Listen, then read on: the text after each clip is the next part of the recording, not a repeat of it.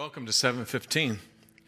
We're glad you tuned in. My name is Mark, and I'm very, very happy to be one of the pastors here at Grace Covenant Church. This is our last 715 of 2020.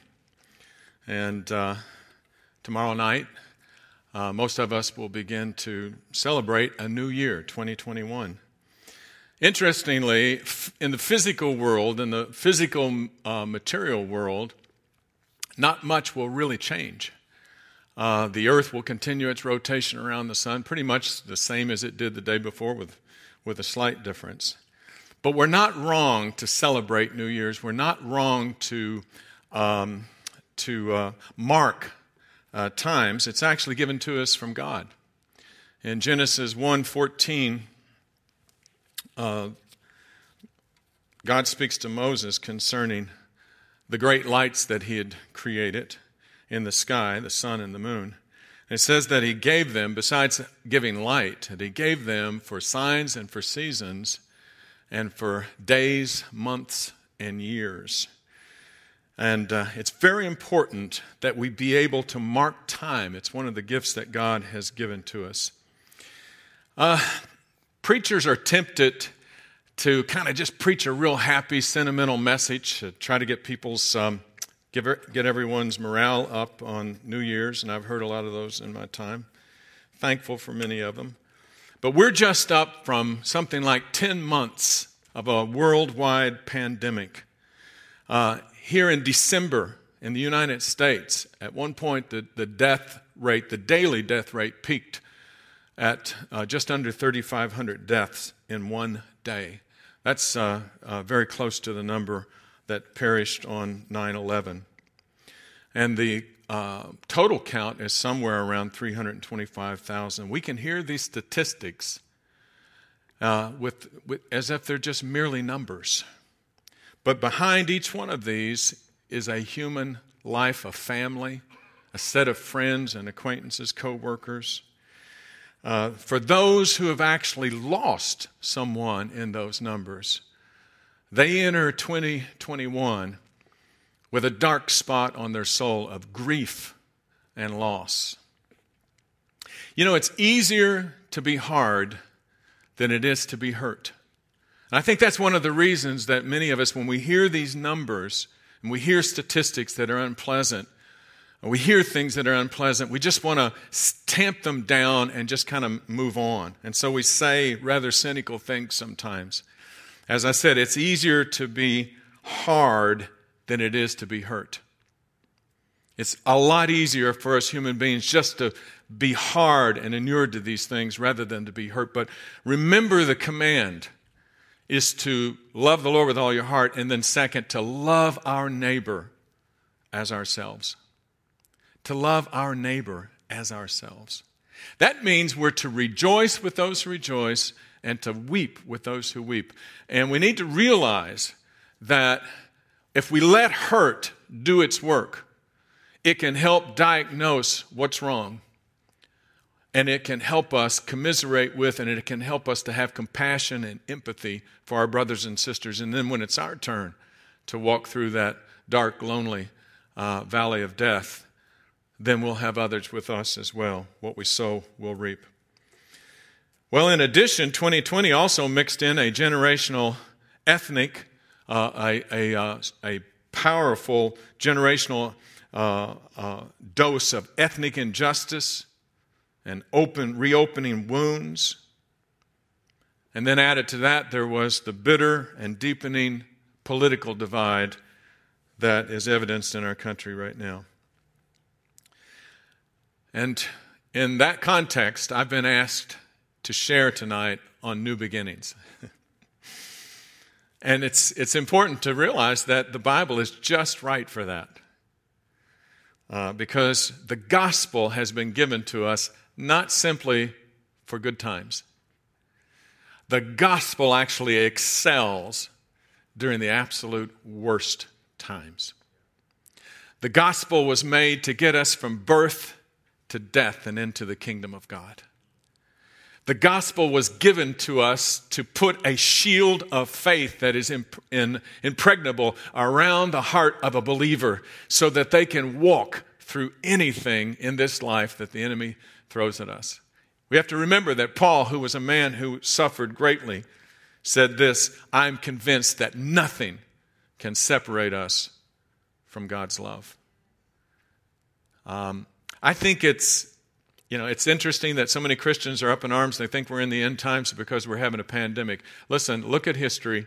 Uh, during the Spanish flu, so, uh, so called, uh, Americans died.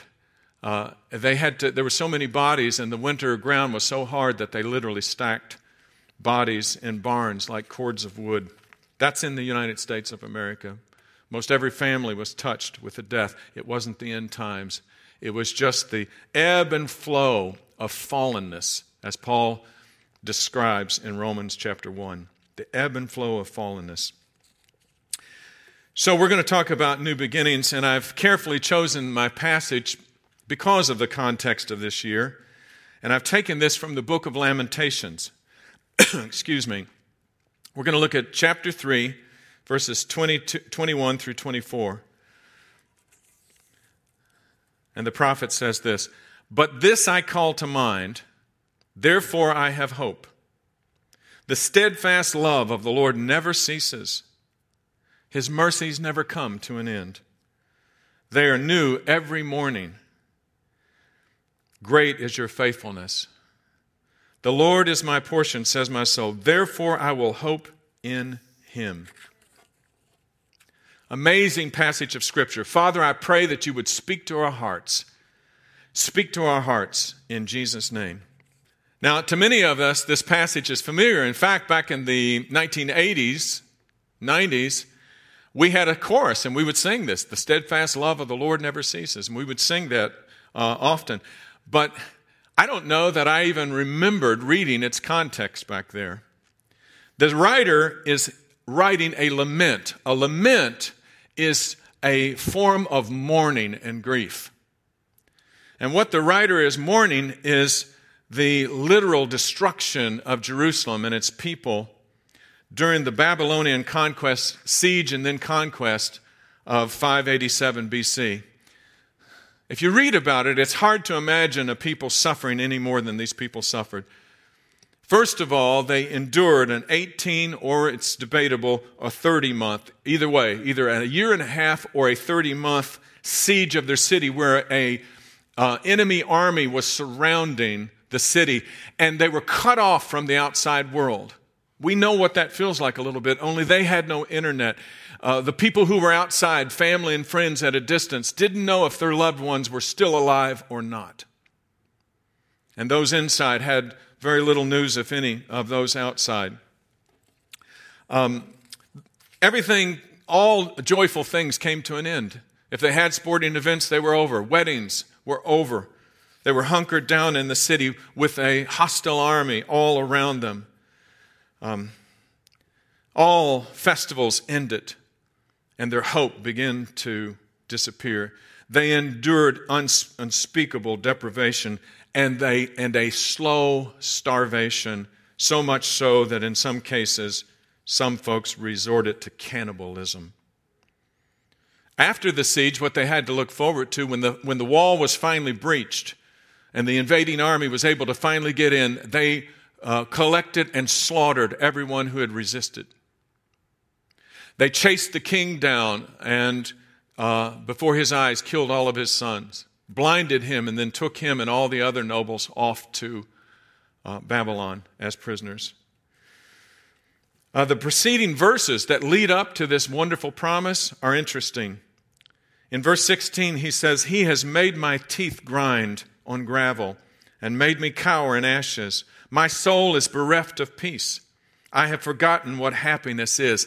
Think about that. He says, I have forgotten what it is to be happy. The Hebrew there is good. I've forgotten what's good. I don't even know what good is anymore. My endurance has perished, so has my hope from the Lord. Remember my affliction and my wanderings, the wormwood and the gall. My soul continually remembers and is bowed down within me. But this I call to mind, therefore I have hope. What does he call to mind?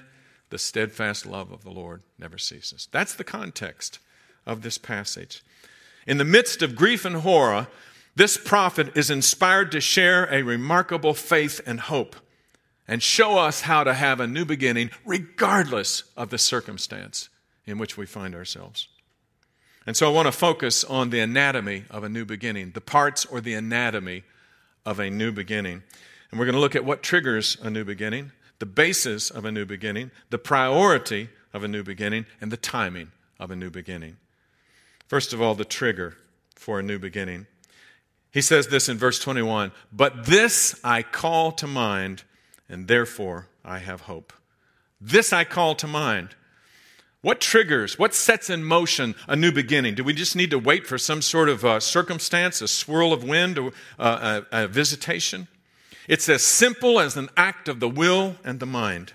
That Hebrew word there that we translate call means to return or to turn back. The Christian walk is a series of returns to the Lord. We tend to drift. Remember the hymn, prone to wander. Lord, I feel it.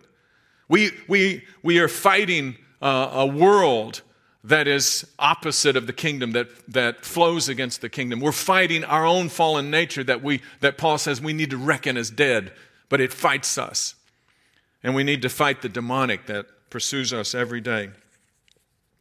He's, uh, of course, the initial beginning, the first beginning, the true beginning is to be born again, to be filled with the Spirit, to give your heart to Jesus Christ at the first.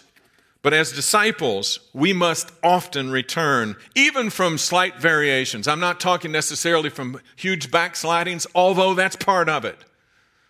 But returning to God, returning our mind, turning back.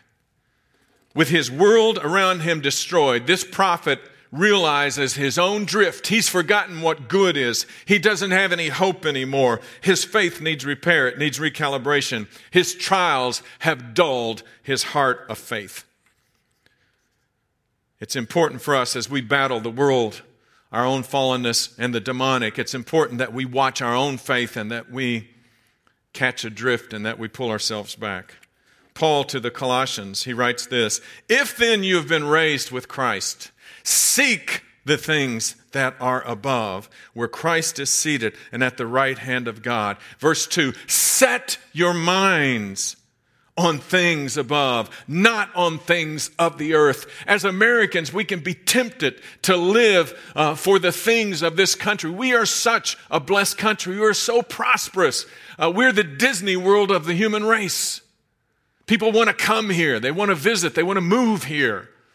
And it's easy for us to make an idol of all the good things, the blessings that we enjoy here, despite all of our problems, despite our troubles. But we're to set our mind on things above. We're not to let these things replace the God.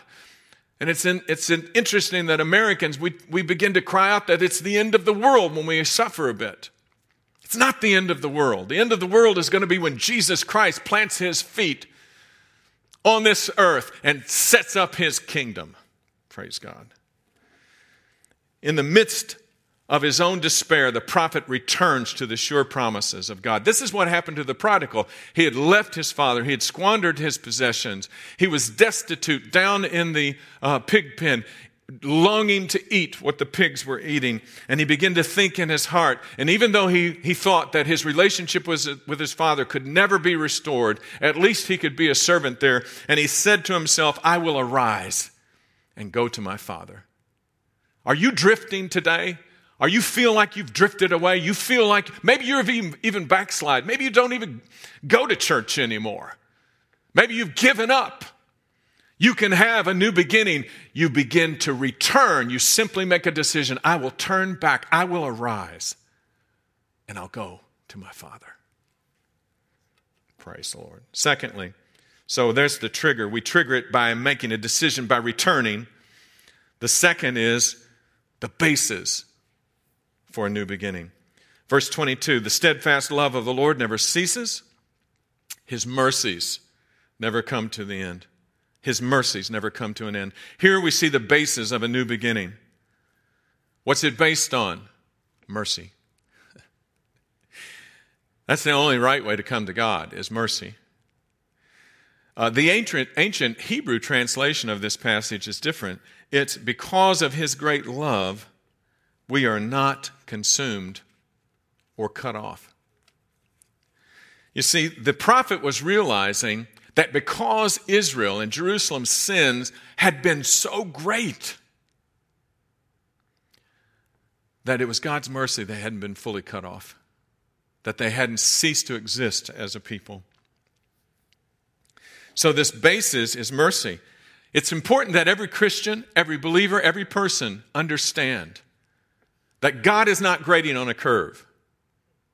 You may be relatively righteous uh, uh, compared to some of your friends or some other people you know or people you read about. I hear people say this, well, at least I don't, and then fill in the blank. And what they're really saying is, I'm more righteous. And that may be true. You may be relatively more righteous than this person or that person.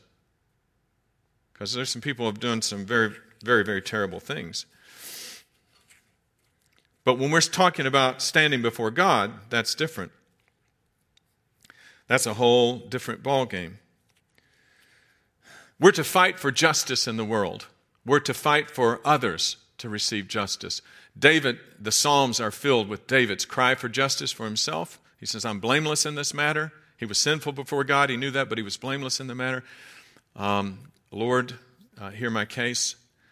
Uh, we fight for justice, but when you stand before God, it's not a good idea to ask for justice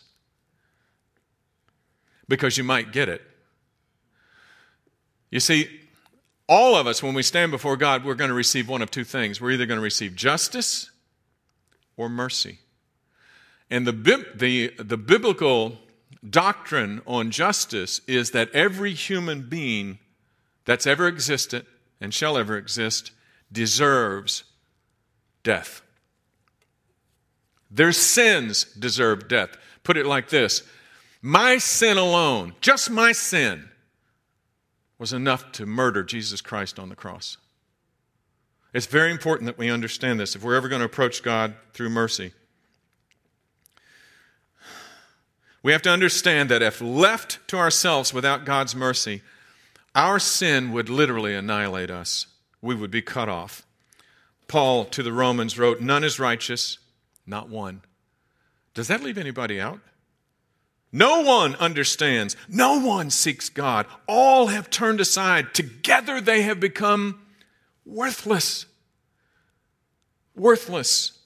When we find something worthless in our house, we throw it out. God didn't do that with us. No one does good, not even one. All have sinned and fall short of the glory of God. Romans chapter 3. If we're to experience a new beginning, we have to replace the question with God shaking our fist and saying, Why me? And we have to replace that with, Oh, Father, thank you for your mercy. Thank you for not judging me as I deserve. Suppose we had a swimming contest. Some of you swim wonderfully. I don't really swim. When I'm in the water, I just simply keep from drowning. That's, that's basically what I do. Uh, it's not pretty to look at, and it's not, it's not enjoyable for me. So some, uh, some people are Olympic swimmers and great swimmers, distance swimmers. But suppose we had a swimming contest and we were going to swim from the coast of California to Hawaii. That's only 2,467 miles. Now, some of us, like me, would be a floater probably within 100, 200 yards of the, of the shore. That's when I would probably go under and then kind of pop back up and I would be gone. Others might make it, you know, 50 miles, 100 miles. I don't know how far people can swim, but this is certain. Eh, all of those people who try to swim to Hawaii will drown and die in that water. You can congratulate yourself all you want and say that I'm more righteous than this guy. I can swim further than him, but the end is going to be exactly the same. You're not going to get there. You're going to fall short of Hawaii. You're going to fall short of the glory of God because God knows our heart. God looks inside and he sees what's going on inside our heart. And he knows what you would do in a different circumstance. The, next, the priority. So we see the trigger of a new beginning is a change, a turn, a returning. The basis of our uh, new beginning is always mercy, not, not a, a demand for justice before God. And then the third is the priority in the new beginning. What's the priority? Notice verse 24. He says, The Lord is my portion. The Lord is my portion, says my soul. Therefore, I will hope in him. For there to be a new spiritual beginning in our lives, there must be a change of priority. What are we living for? What's really important to us? If I'm angry and bitter with God, that meant that I had something else that was more important to me than my relationship with God, perhaps. Or I'm just looking sincerely for an explanation. That's fine. But remember, the commandment is to love the Lord with all your heart, soul, mind, and strength, and to have no other gods before Him. What are gods? They're not necessarily bad things. Gods are those things, usually good things, that we elevate to try to perform for us in a way that only God can. We say to our jobs, Oh, great job, provide everything that I need. I'm going to give everything to you. I'm going to neglect my family. I'm going to do this. I'm, I'm going to be a workaholic for you. Provide everything I need. And at some point, that job, being an idol, cannot provide what only God can provide, and it will let me down. During the stock market crash in the 1920s, men who had given their entire lives to work when the stock market crashed, they jumped out of windows. It was a mess. They were jumping out of windows of high rises in New York to kill themselves because their idol had fallen. If we live for something other than God, why does God hate idolatry? Because if we live for that thing, it will destroy us. God's not egotistical. He's not looking at comp- there's no competition. He's not worried about an idol encroaching on him. He's worried about our idols destroying us. And that's what had happened to Israel. They had begun to uh, be idol worshippers, and an enemy came and destroyed them. Had they sought God sincerely, He would have protected them and kept them but they didn't. So we need to consider what is important to us in these good times, and when we go through bad times, is God enough? The prophet had seen everything that was valuable to him. Almost everything around him that was of value was gone and destroyed or carried off into deportation. His idols, if he had any, had fallen. And he says, I've come to the place where God's enough. He is my portion. He's my priority now. If I have him, I'm fine. Uh, there were four college students living together. Uh, they were going to Bible college. Uh, they, bought, they, they were renting a house together. One Saturday morning, a knock came on the door. There was an old man out there with kind of marbleized eyes, scruffy beard, and he was selling vegetables. The boys kind of embarrassed and bought a few of the vegetables. Well, he started coming every Saturday, and as they got to know him, they realized that his eyes were not from alcoholism or something like that, but that he had cataracts. He had uh, shoes with holes in them and very tattered clothes. And they, um, they got to know him. They found out that he loved God. He played harmonica and loved to sing hymns.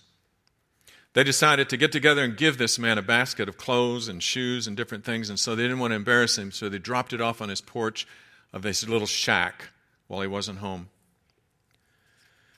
He came over the next day and he was singing. He said, You know, God is so good. He said, Yesterday, someone dropped a, a uh, basket of clothes and shoes off at my house. And the boys go, Yeah, God really is good. And they were kind of smiling. And then he said this, and, and the great thing is, he said, is that I found a family who could use them. This was a man, here was a man who had very little, but he was happy because the Lord was his portion. Lastly, timing. What's the good time? What's the timing? The steadfast love of the Lord never ceases. His mercies never come to an end. They are new every morning. Great is your faithfulness. What's the best time to trigger a new beginning? Well, short answer now. Now. Now. The promise of this passage is literally staggering. The steadfast of the lo- love of the Lord never ceases. His mercies never come to an end. Think about that. His mercy is constant, unchanging, it's fixed. This ought to remove every excuse of ours from running back to the Father. How can we start a new beginning? Should we do it monthly? How often? Maybe once a year? Maybe you've got one in a lifetime, not according to this passage. How often can we come?